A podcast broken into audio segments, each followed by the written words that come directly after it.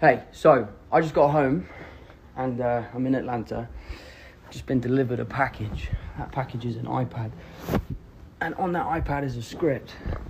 This pillow's doing my nutting. And that script is Spider Man 3. So I'm about to find out what I'm going to be doing for the next five months. I'm not going to tell you anything about it because I've learned my lesson. But um, I'm so excited. Oh shit! I broke this iPad. Um, okay, I'm gonna read this now, and I can't wait. And I'll speak to you all soon. Okay, so we just landed in Atlanta, and uh, it's time for Spider-Man 3. Let's go!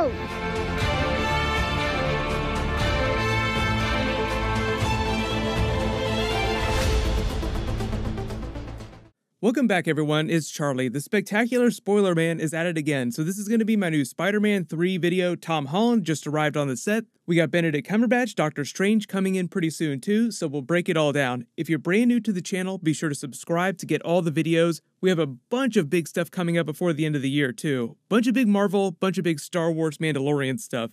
We'll do a new Disney Plus giveaway. All you have to do to enter is be a subscriber and let me know what kind of multiverse Easter eggs you want to see during Spider Man 3.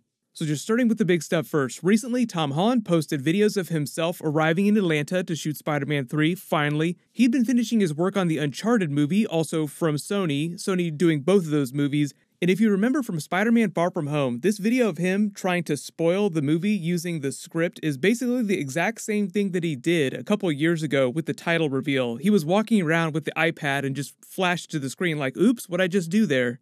I wanted to apologize because there's no real revelations coming out this weekend about Spider Man 2. I don't know much about it. Um, I'm a little confused because I died, so I don't really know how it all comes into play. But I do know is I got the new script. I'm super excited to read it, and it's going to be great. So yeah, Spider Man 2, let's do this. Nowadays, a lot of the stuff that Tom Holland spoils is on purpose as part of Sony's marketing department scripting everything for him behind the scenes. So it's a little less spontaneous. It's not quite as cool as when he's actually spoiling stuff. Like, here's the part where you talk and then you hold the tablet up and show them what the title of the movie is. Don't worry, they'll give us a Spider Man 3 title reveal later this year. There was a Sony marketing executive saying that they were going to release a preview by December.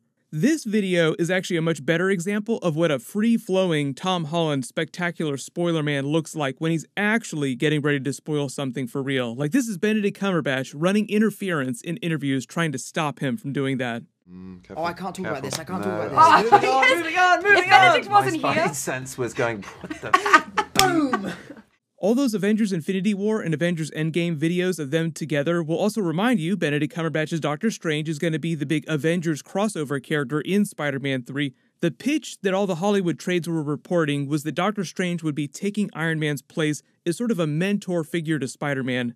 I'll address all the Doctor Strange stuff during the movie later in the video, but number four, of course, Tom Holland just as hyped up about Spider Man 3 as you are. In talking about future Venom crossover, the director of the Uncharted movie that he was just working on is Ruben Fleischer, the director of the Venom movie. Andy Serkis is directing Venom 2. I mean, they've already finished filming, they're in post production right now, but he did that for a couple reasons. Mostly because when it came time to roll a camera on Venom 2, Ruben Fleischer wasn't going to be ready to film the movie, but Sony wanted to get started and they still liked him, so the Uncharted movie was supposed to start filming after Venom 2, so they just put him on that. And there's a little more humor in that film, he's more of a comedic director. Andy Serkis is a little bit better with motion capture, which is super important for the way that they film the Venom and Carnage characters, so it was just a big upgrade to bring Andy Serkis onto the movie.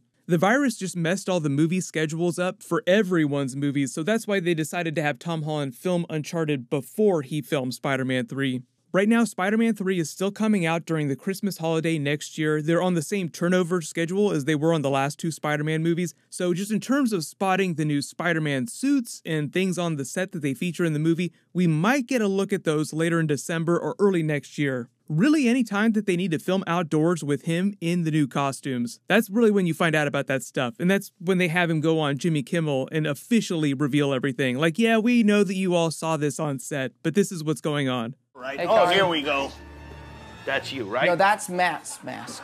Mine's the one with the white eyes. Oh, right, right, right, right, right. All right, here you go.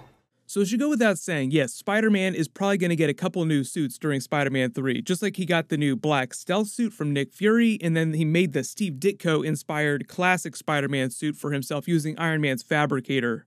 We all saw all those different suit Easter eggs that Iron Man had designs for. I think the logic there is that when Iron Man was designing the Stark Tech suit originally for Captain America Civil War, then the Iron Spider suit for Spider Man Homecoming, he was workshopping a ton of different iterations, and all those iterations were just different versions from the comics.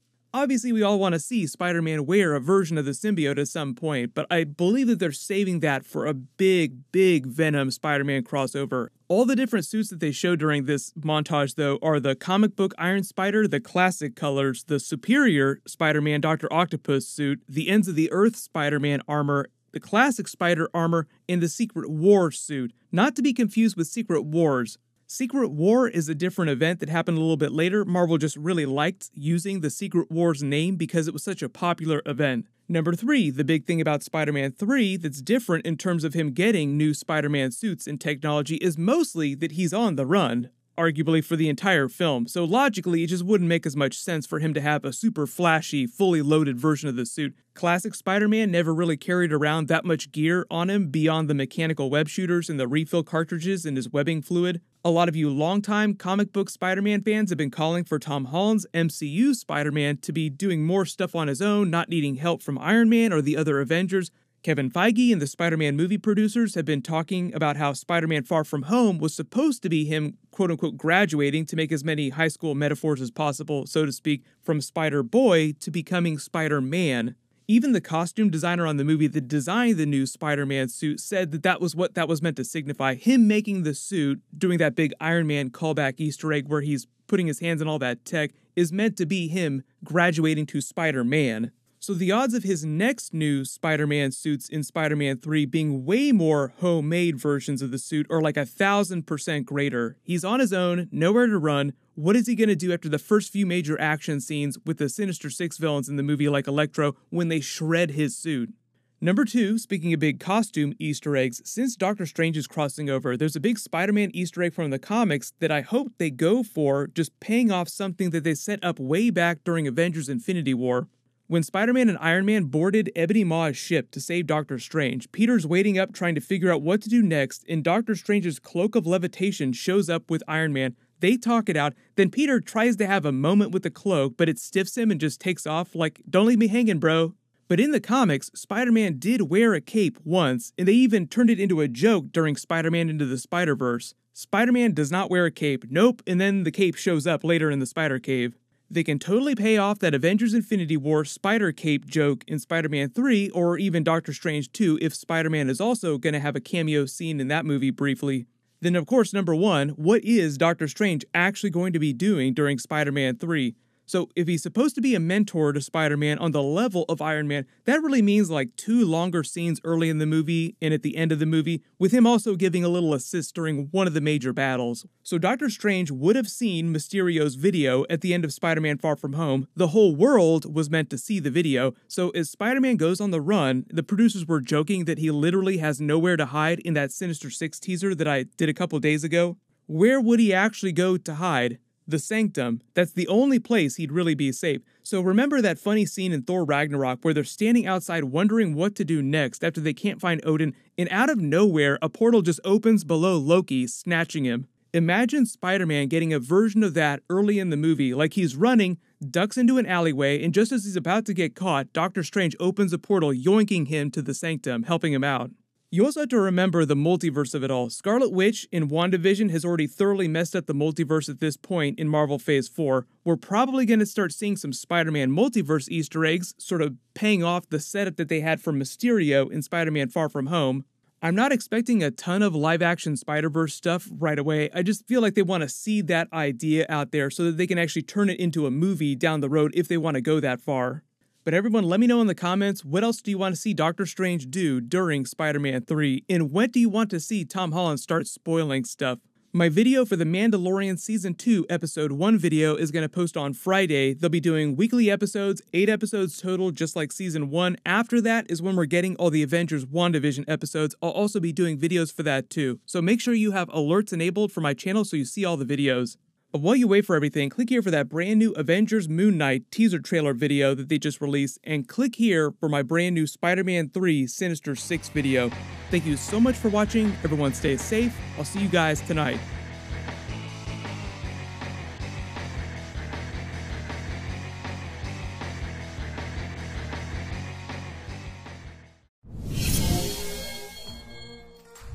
What's going on, guys? Welcome to Everything Always. My name's Michael Roman. Now, when Marvel moved the Phase 4 slate the first time this year, I was quick to point out that while we got dates tentatively three years in advance, there was no announcement about the Disney Plus shows set to release this year, and that was only further compounded when they moved the slate and shuffled it a second time and still didn't mention Falcon and the Winter Soldier or WandaVision. I speculated it's because they needed to finish principal photography, and earlier in the year, there was no promise we'd be making it back to set, but all those fears were put to rest recently. Falcon and the Winter Soldier wrapping WandaVision shortly behind it. Now there's a brand new update from an official source that confirms WandaVision's release date, and it's earlier than we thought. We're going to break down where this is coming from, why it can be trusted, and what it means for the US debut of WandaVision on Disney Plus. We're going to break it all down. But first, quickly, if you could grab the subscribe button, we're still giving away this insane 1 4th scale Beta Ray Bill, as well as our third and final Infinity Saga box set this December. All you have to do to be entered to win, hit the subscribe button, then leave a comment down below. And if you want, stick around to the end of the video. We'll get into all the giveaway stuff again there. So, Disney Plus is not worldwide. There are several countries where you can't get this service, and because of that, there will be local networks that will pick up shows that will air on Disney Plus and air them themselves. OSN is one such Middle East company that buys Disney Plus shows like The Mandalorian and WandaVision, and they recently, as in in the last day, tweeted out this photo showing that it comes out on the 28th of November in their country, which means that's the day after the 27th, the release premiere in the US, and that's normally how it happens. It comes out in the US on whatever network it's supposed to. The next day, it premieres on OSN, not the other way around. They're not getting the debut in some other country where they don't even have Disney Plus. Now, this is super interesting. Obviously, industry insider Charles Murphy pointed to code in the original WandaVision landing page and said November 27th was the release. But when they released a recent promo officially from Disney that showed everything that was coming in November, WandaVision wasn't on it. They just had one little screen at the end of that promo that said and more. And as I mentioned in the prologue, Disney played this one super close to the vest, did not want to confirm a release date until principal photography was finished, and that promo aired last month before WandaVision was even close to wrapping. Now that we're much further along and things are looking much clearer, it's pretty clear to see that as soon as Mandalorian goes live here very soon, I would expect the second WandaVision trailer and the announcement of the official release date at the end of the month. As we've always made mention, Disney is really good about getting the most out of their marketing and stacking it, leaving things to have their time in the sun. If you go ahead and announce WandaVision, it may overshadow The Mandalorian's release, but rather, if you wait till The Mandalorian starts airing again, you'll have a bunch of new eyes who may not have turned on the Disney Plus app in a while. Then you can announce WandaVision and get the most out of that. And I'm expecting 100% that that's what they're going to do. Guys, let me know how hyped you are November 27th, sooner than December you can see why they didn't put it in the November promo. It's basically December, but that's a huge weekend on Thanksgiving when everyone will sort of be around in family. It's a great time to release it. Let me know all your thoughts below, including how hype you are. Quickly, let's get into the giveaway stuff again before I let you go. We're still giving away this insane 1 4th scale Beta Ray Bill at 750,000 subscribers, as well as our third and final Infinity Saga box set in December, regardless of the subscriber count. If you want to be entered to win these prizes or any of the other future ones, all of the same rules will always apply. Hit the subscribe button, then hit the notification bell with notifications turned on to keep up with the videos. Leave a comment down below on the video, and because it's truly random, the more videos that you comment on, the better chance you have of winning. And of course, if you enjoyed today's video and the content in general, make sure to hit the like button. My name's Michael Roman. This is Everything Always. If you guys want to follow me one step further, you can find me on Instagram at I am Fires or follow me over on Twitch, twitch.tv forward slash Nvellen, N V E L L E N. There's links down in the description. Guys, thanks for checking out the channel. We'll be posting again real, real soon.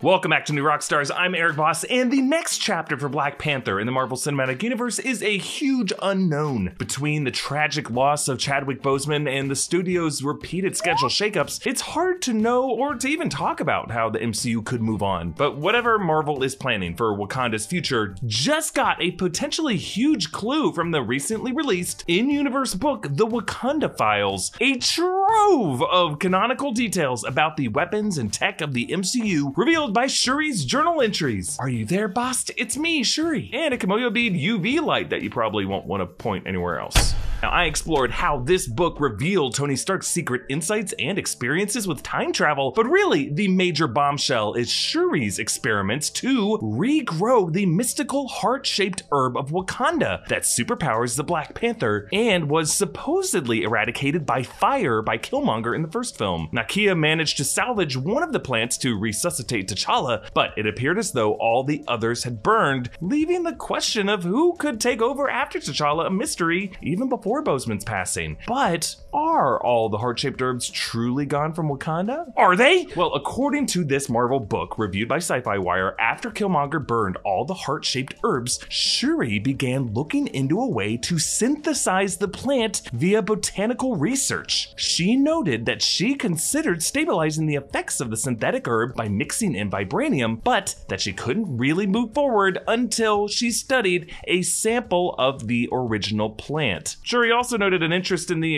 research by Maya Hansen, that's the AIM botanist from Iron Man 3 who worked under Aldrich Killian. Shuri wrote that if you treat the human brain like a supercomputer, you can make it think that it has the abilities of cytosine and auxin like in plants, which could let the body regrow lost appendages, an idea that she described as having potential. Now, the go-to implication that you might be thinking about is a possible intention by Shuri to regrow the heart-shaped herb for her own personal use. After Black Panther came out a couple years back, many of us speculated that Shuri would one day take on the Black Panther mantle herself with her own vibranium suit following her arc in the comics. And while I do think that is definitely in the works for Shuri's future, we should, I think, pump the brakes and remember that there are many ways Ryan Coogler and the filmmaking team could go. Letitia Wright, for her part, said that when it comes to Black Panther 2, quote, we're just still mourning Chad, so it's not something I even want to think about. The thought of doing it without him is kind of strange. We're just grieving at the moment, so it's trying to find the light in the midst of it. Perfectly stated. I should also point out that the passage from this Wakanda Files book explicitly leaves the door open to a natural solution, with Shuri still needing a sample from an original plant to move forward. And rewatching Black Panther, there is an interesting moment in the minutes after Killmonger torches a garden when Nakia brings the plant to M'Baku and the Mountain Tribe. Her original plan was to let M'Baku consume the plant so that he could challenge Killmonger for the throne. Now, of course, M'Baku shortly after revealed that T'Challa was still alive, but we were always left with that interesting hypothetical contingency of M'Baku stepping up as Black Panther. Why did he refuse this option? Like, he didn't have to tell them that T'Challa was still alive. Sure, Killmonger did defeat T'Challa and T'Challa had defeated M'Baku, but I don't think M'Baku was driven by fear in this moment. Loyalty to T'Challa after T'Challa spared him at Warrior Falls, maybe, or perhaps another reason. Because watch M'Baku closely in this scene.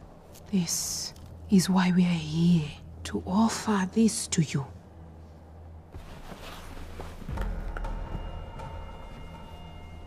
Come with me. Yeah, I think we missed something there. But while we're talking about superpowered things we can consume and juice up and power on, thanks to a real life version of that, Bang Energy for sponsoring this video. Yum! Every can of Bang is 16 ounces. It contains 300 milligrams of caffeine. Whoa. It's sugar free and it has zero calories, yet it tastes really good. Bang! There are over 20 different flavors to choose from. One of those great flavors is cotton candy. Do you know what cotton candy is? It's just a cloud of sweet. This is what it tastes like if that cloud were to just rain a sip in your mouth. That sip turns into a carnival that keeps you moving on all day long. Check out Bang on Instagram. You can get 25% off your order at bangenergy.com when you use the code NewRockstars25. There you can buy cans of Bang Energy, including their sweet tea, keto coffee flavors, Bangster berry, purple guava pear, Star Blast, Pina Colada. There's all kinds of great flavors. Uh, you can also get clothing, fitness supplements, all kinds of stuff to be your best Bang self. Thanks again to Bang Energy for sponsoring this video. Get 25% off at bangenergy.com using the code NewRockstars25. Okay, so what original plant sample could Shuri have been referring to in these Wakanda files? From what we know of the heart-shaped herb, it was grown exclusively in the royal gardens of the Wakandan palace catacombs. Originally, it sprung up wildly in the Wakandan soil enriched by the vibranium meteorite, with the original Black Panther led to it by Bast. Then, over the years, the ruling tribe must have cultivated this strain so that it grew only in their private garden since it was the source of their power. But we do know there are far reaches of this kingdom that are pretty closed off from the main tribes. Four tribes agreed to live under the king's rule. But the Jabari tribe isolated themselves in the mountains. Which brings us back to M'Baku in this moment. Could the true reason he refused Nakia's heart-shaped herb be that the Jabari already have their own secret strain of this plant growing in their mountain caves? A plant M'Baku has already consumed, yet still embarrassingly failed to overcome a depowered T'Challa at Warrior Falls. That humbling defeat could be what keeps M'Baku quiet here. To take a purely grown original strain of the plant after he's already taken his version could have unknown effects and likely force him to admit he tried to give himself an unfair advantage before. Really, I think some possible smoking gun evidence of M'Baku's secret plant consumption could have just revealed itself seconds earlier when he jokingly threatened Ross. You cannot talk! One more word, and I will feed you to my children. I'm kidding, we are vegetarians. Now, yes, this could just be interpreted as a joke referencing M'Baku's problematic cannibalistic origins in the comics, but what if there's more to it? That the reason for the Jabari's insane strength, not just at Warrior Falls, but in the final battle, is the fact that they have been consuming, as part of a regular vegetarian diet, a sister strain of the heart-shaped herb. Not only would that strain's existence give Wakanda and Shuri a way forward to regrow the heart-shaped herb, it would give M'Baku a critical role in that narrative, something he absolutely deserves considering he was at T'Challa and Okoye's side, not just in the battle against Killmonger, but against Thanos' forces in Infinity War and in the Battle of Earth in Endgame. But it would do so in a way that still honors the incarnation of Black Panther T'Challa, played by Chadwick Boseman, a warrior so strong that even when stripped of his superpowers, facing others with untold hidden strengths, still he powered through and exemplified a value for life and for friendship. What better tribute than that? I certainly prefer Black Panther M'Baku to, uh, like, Shuri using Iron Man 3 extremist goosebumps don't go in the basement shit to reanimate the flesh of Killmonger's corpse. He was the guy who burned all those plants to begin with. I think he made his statement and is stronger when he is still dead. But again, however the Black Panther creative team decides to move on here, we are in no rush. And it is totally understandable to still hold Chadwick's memory in our hearts and for that to be the priority for now. Look, it's fun to discuss the implications of new canonical details as they come up, but of course, we do not need firm answers about his replacement just yet. In the meantime, discuss these nerdy theories with me on New Rockstars official Discord server by becoming a patron at patreon.com slash New. Subscribe to New Rockstars here on YouTube, hit that notification bell, follow me on Instagram at EA Voss, follow New Rockstars. Thank you for watching, and remember, vote.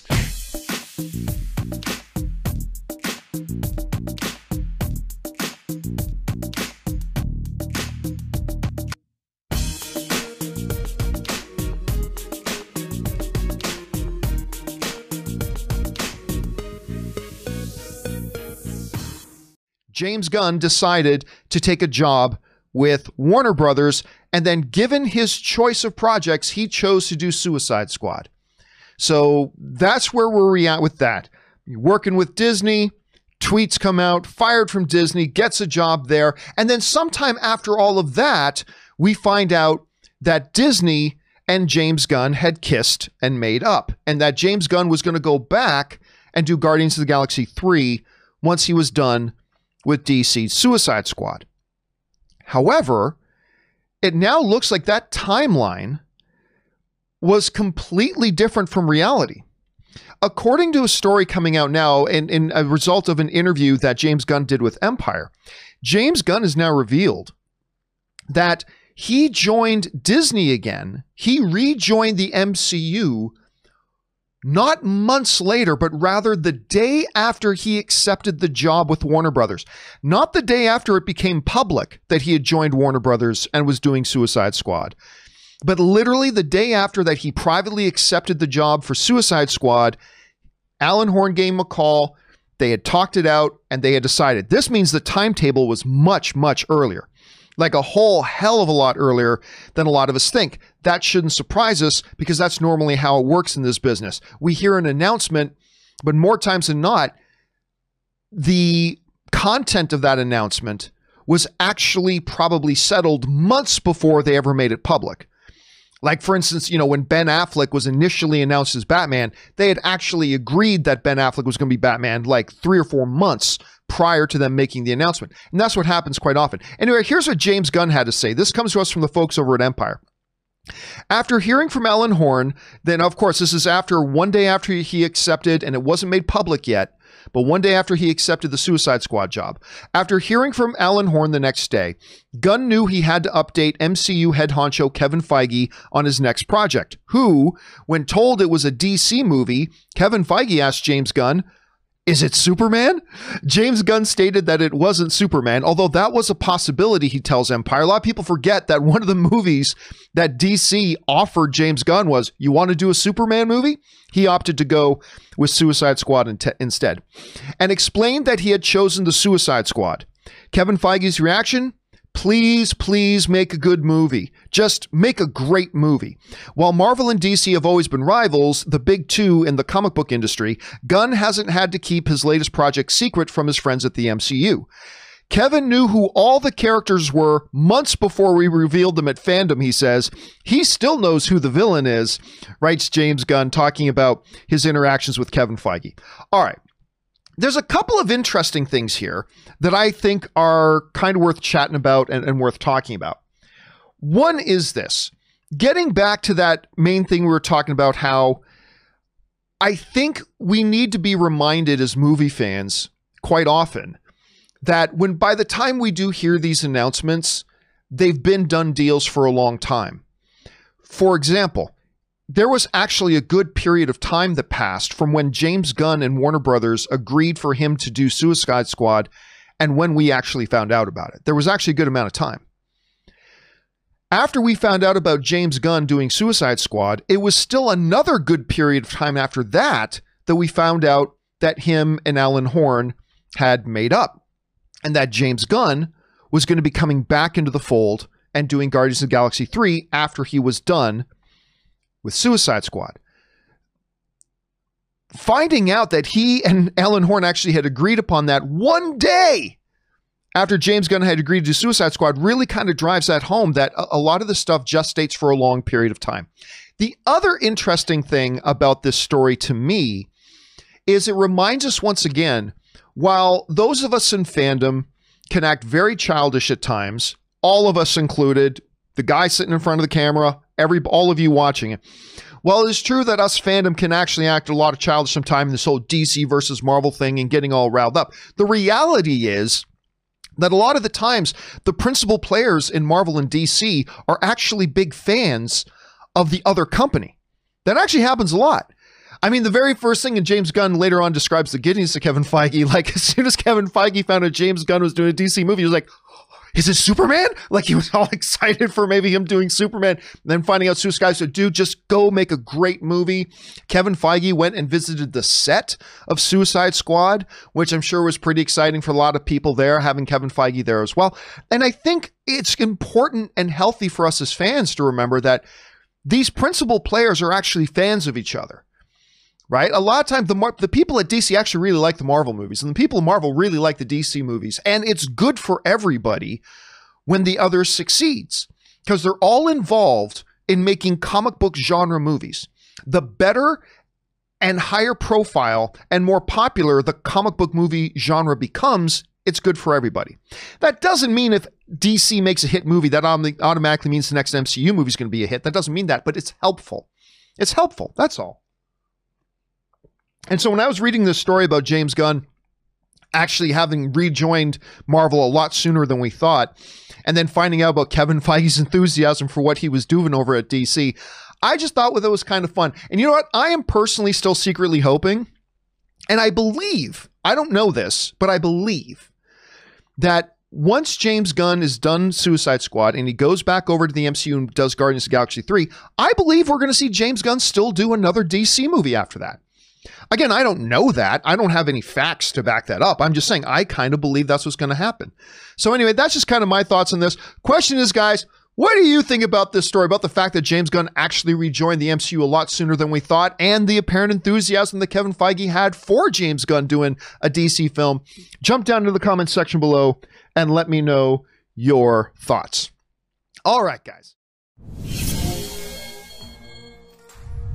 What's going on, guys? Welcome to Everything Always. My name's Michael Roman, of course, alongside all the breaking and official news regarding Spider Man 3. And because it's filming, it's time for those anonymous 4chan plot leaks to start popping up again, much in the way they did at the earlier part of the year. Today, we have a brand new one that was quickly deleted from multiple places in Reddit. We're going to issue the normal spoiler warning, read through it word for word, try to contextualize what we can, what we already know about Spider Man 3. And of course, I'm going to weigh in and annotate it where necessary. But first, if you could grab the subscribe button, we're still giving away this insane 1 4 scale Beta Ray Bill, as well as our third and final Infinity Saga box set. If you want to be entered to win, all you have to do is hit the subscribe button, then hit the notification bell, leave a like and a comment on this video, and if you want, stick around at the end of the video We'll get into all the giveaway stuff again there. So, of course, the normal and customary spoiler warning, especially for anonymous leaks. Remember to take anything that doesn't come directly from Marvel Studios with a grain of salt, but in the past, some of these 4chan leaks have been absolutely correct. So, if this is in any way going to ruin your Marvel Phase 4 and or Spider-Man 3 experience, you know yourself better than others and what you're susceptible to, which definitely begs the question as to why you clicked on this video in the first place. Either way, you've been warned, as well as all these 4chan leaks, don't source them on 4chan. By the time this video is posted, they usually have popped up on a couple of other subreddits. 4chan is not a safe site. Don't go there. I'm going to include the text, but again, if you need to find it for yourself, find it on Reddit. Now let's dive right in. It starts by saying, quote, unfortunately due to COVID, more than 70% of the film will be shot indoors. And just days ago here at the channel, we leaked those first pictures from Trilith Studios. From what we've seen so far, this seems to be true, unlike WandaVision and Falcon and the Winter Soldier, all shooting on location. It makes sense also they'd be green screening a lot of this, especially if they'll be traveling the multiverse with Doctor Strange. It says, from what I've heard, this is the heaviest tone from the trilogy, and that matches the earliest plot leaks that said that this movie would be extremely dark. Now into the spoilers. Quote, the film deals with the aftermath of Mysterio's revelations, social division, and political pressure to take action against Spider Man. Peter is on the run, and the only person able to contact him is MJ. There is a reoccurring criticism theme from the Bugle. A well known benefactor puts his bounty on Spider Man's head. Kraven is one of the candidates. Two thirds through the movie, the bounty is called, but Kraven is still obsessed with catching Spider Man, and he goes on to finish the post by saying, As for the role of Doctor Strange in the importance of the film, I don't know anything, and the same goes for Jay Fox. Now, on that very last comment, if you hadn't heard, there are rumors that Michael J. Fox may actually be joining the cast of Spider Man 3. It's yet to be confirmed, but a lot of people are thinking he may be playing Uncle Ben in flashbacks, as well as Doctor Strange. He is confirmed, but we don't know exactly what's going on, and a lot of people are pointing to the Spider Verse. Now, as far as this plot leak and if there's any actual truth here, I've always said that, well, you have to kind of look at what's going on, and if the leak itself is predicated on any leaks that have come before it. And in this case, it seems like it's predicated on quite a few that I mentioned in the prologue from coming earlier in the year. One was called Spider Man 3 Dark Plot Leak, but there's something about this not being too over flashy with details he wouldn't know, just basic overall themes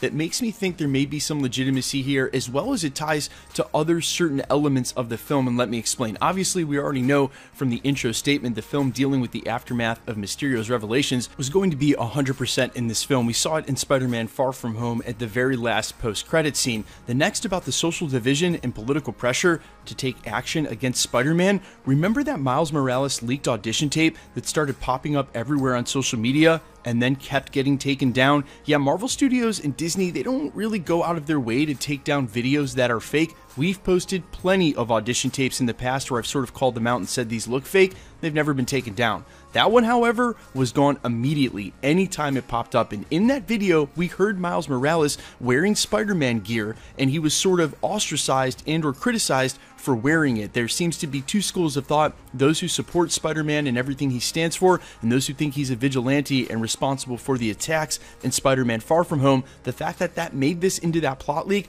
only gives it further legitimacy. Then, the fact that Peter's on the run, the only person he would be able to contact is MJ, makes a lot of sense as well. His go to man, Iron Man, is gone now, and if the world is definitely dealing with the aftermath of the snap and the blip in the same way that we think we'll see in the Falcon and the Winter Soldier, that would make sense as well. Now, all of this stuff about the bugle, yeah, that's tied to the post credit scene. We all know John Jonah Jameson will be returning, but this thing about Kraven really makes me scratch my head. Now, look, it is actually confirmed by Sony. In case you didn't hear the report, they're working on a Kraven film maybe even a two part series that could even turn into a TV show where Kraven will be the main antagonist of the film and pitted against Spider Man, but the film itself will be titled after and shot from his point of view, much in the way of Venom and or Morbius. And while we've guessed at which version of Spider Man this may be, when you read this plot leak, it seems like this storyline will flow right into that Kraven's Last Hunt storyline, and Sony could be working in their own threads to set up storylines for later. The reason I scratch my head about this is they have two other villains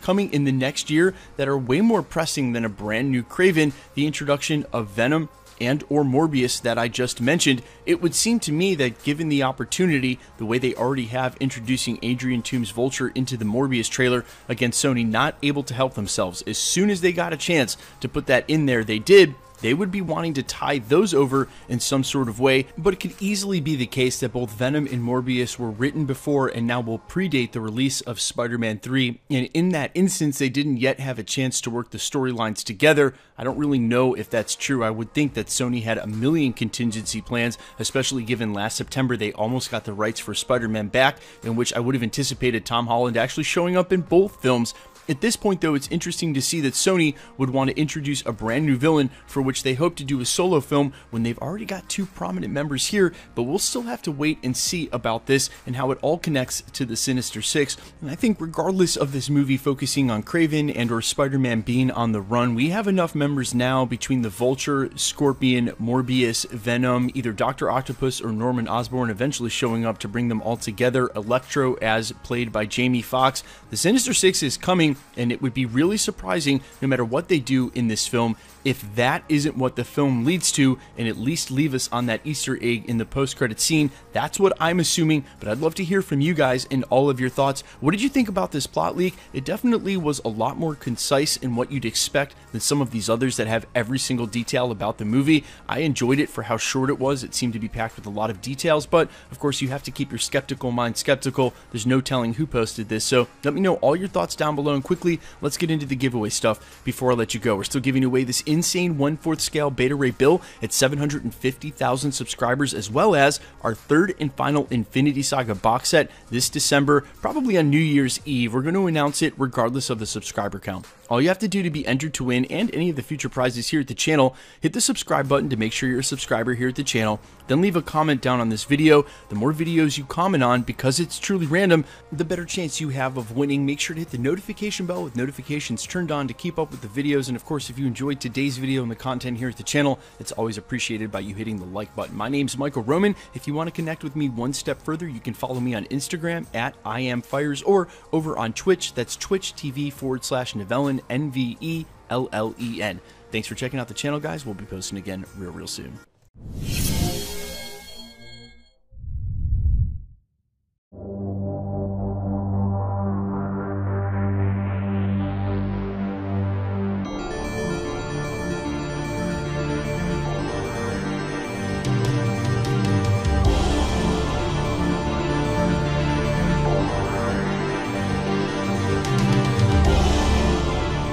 Welcome back, everyone. It's Charlie. This is going to be my new Thor 4 Love and Thunder video. They're getting ready to start filming the movie. The cast is all started showing up, so we'll break everything down, all the Easter eggs, and all the crossover with other big Avengers characters and Marvel Phase 4 movies. If you're new to the channel, be sure to subscribe to get all the videos. There's a bunch of big stuff coming up. Even WandaVision episodes later this year will inform some of the stuff that's happening during Thor 4.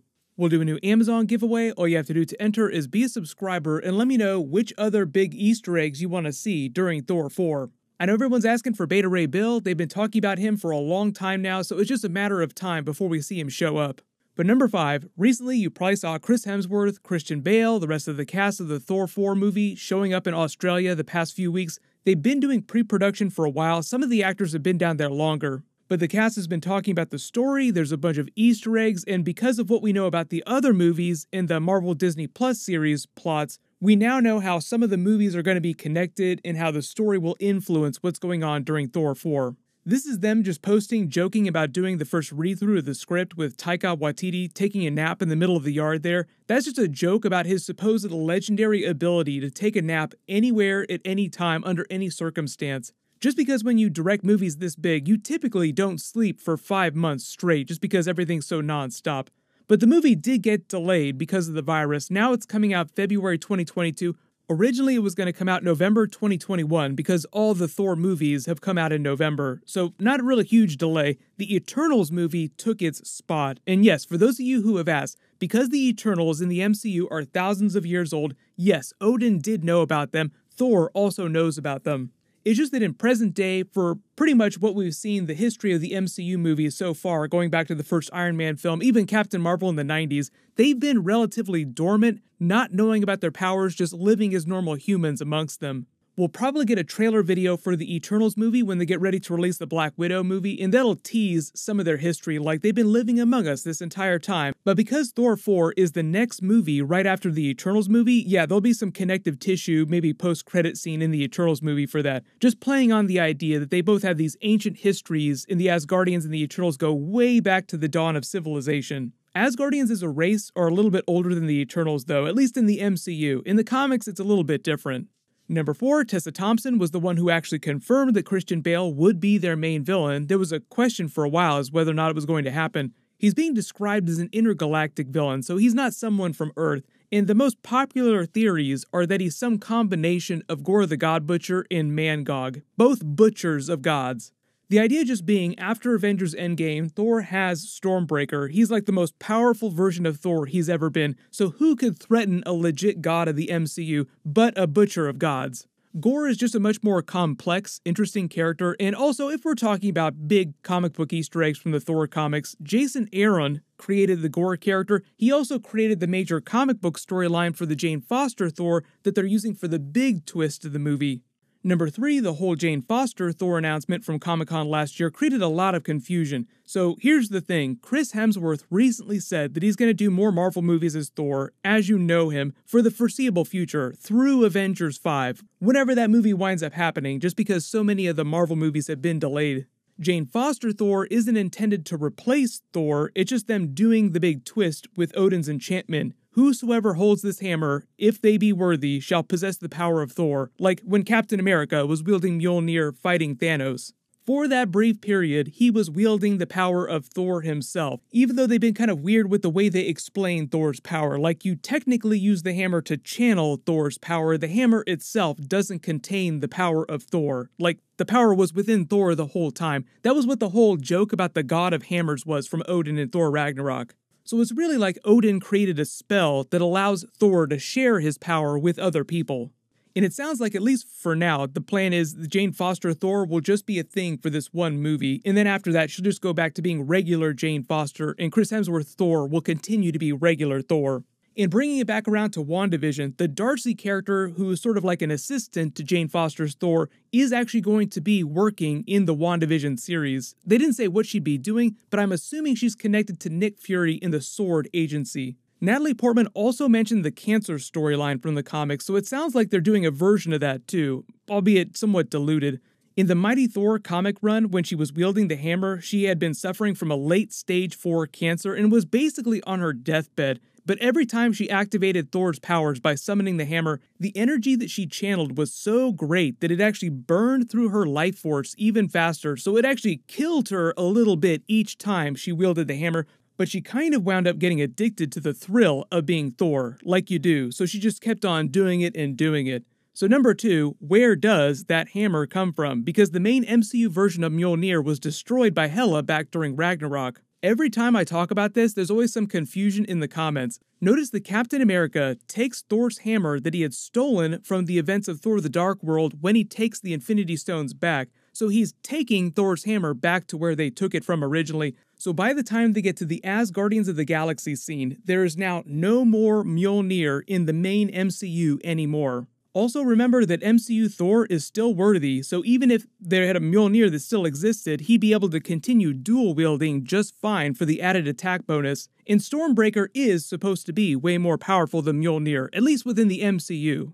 Some people have wondered if Thor is just going to have the dwarves reforge the broken pieces of Mjolnir because they made the first version of the hammer. Why couldn't they do it again? But I think it'd be more interesting, especially if all the Marvel Phase 4 movies are rolling hard on the multiverse twist that it would be way more interesting to have Jane Foster Thor wield a version of Mjolnir from the multiverse. That also helps explain the Loki twist. So, for those of you that were wondering, Taika Waititi confirmed that Tom Hiddleston would be in the movie as Loki. He's like, we're not going to make a Thor movie without Loki, that'd be weird. He didn't specify which version of Loki it would be, but because all the Disney Plus series are crossing over with the movies, it's an easy prediction to make that it would be the Loki from Avengers Endgame who escaped, created the new timeline with the Tesseract, and is getting his own Disney Plus series next spring. It's going to be a big time travel series with a bunch of time travel villains. The Time Variance Authority captures him, forces him to work for them. They're kind of like the Time Cops or the Time Lords of the MCU. But because it's a Loki from the events of the original Avengers movie, he has none of the memories of original Loki after this. So he had none of that character development, none of those experiences with Thor. So he's going to be a completely different version of the character. I'm going to burn this place to the ground. Number one, so early theory, Christian Bale's villain just presents a challenge so overwhelming that one Thor, even with Stormbreaker, isn't enough to stop him. He needs two Thors. That's where you get to the Jane Foster Thor twist. And then Loki arrives from the multiverse with another version of Mjolnir in tow, and that's where you get her hammer. And if we're talking about multiverse here, I know a lot of you have asked about that scene of Loki wielding Mjolnir because that's actually a deleted scene from Thor the Dark World. He's just imagining himself wielding it. They could actually do a twist like that on the Loki series if it's going to be a big multiverse show. They're actually going to be doing multiple versions of Loki from the comics on that. They're doing Kid Loki, they're doing a version of female Loki, maybe also a version of older Loki, but they'll explain that when we get to those episodes. It's going to be a while before we see a trailer for that though. The whole thing with the Guardians of the Galaxy, though, per Vin Diesel, is that they'll just cameo in Thor 4, then Thor's gonna cameo in Guardians of the Galaxy Volume 3 but it's mostly supposed to be minor cameos for continuity just to address what Thor's been doing with them since Avengers Endgame, and then they'll probably have a tag scene setting up Guardians 3, the same way that Thor was in Doctor Strange's post credit scene. Then they just did a longer version of that scene during Thor Ragnarok. I have been falling for 30 minutes! There's going to be a ton of Avengers crossover happening in Marvel Phase 4 movies. I just did a video about Doctor Strange showing up in Spider Man 3. But really important reminder, WandaVision is actually the first place where we'll see all that get set up. That's going to set off the big multiverse level chaos twist that's going to inform a lot of the plots of the Marvel Phase 4 movies. Scarlet Witch is going to cause a whole bunch of chaos, and they're going to feel the repercussions of that in all the different movies. So everyone, let me know in the comments what are you most hyped up for in Thor 4. Post all your theories in the comments. And what's going to happen is, is tomorrow my Mandalorian Season 2 Episode 1 video is going to post. Make sure you have alerts enabled for my channel so you don't miss any of those episodes. All the WandaVision episodes are supposed to be released after the Mandalorian Season 2 episodes. While you wait for everything, click here to watch Tom Holland hilariously try to spoil Spider Man 3, and click here for that brand new Mandalorian Season 2 trailer video. Thank you so much for watching. Everyone stay safe. This is The Way.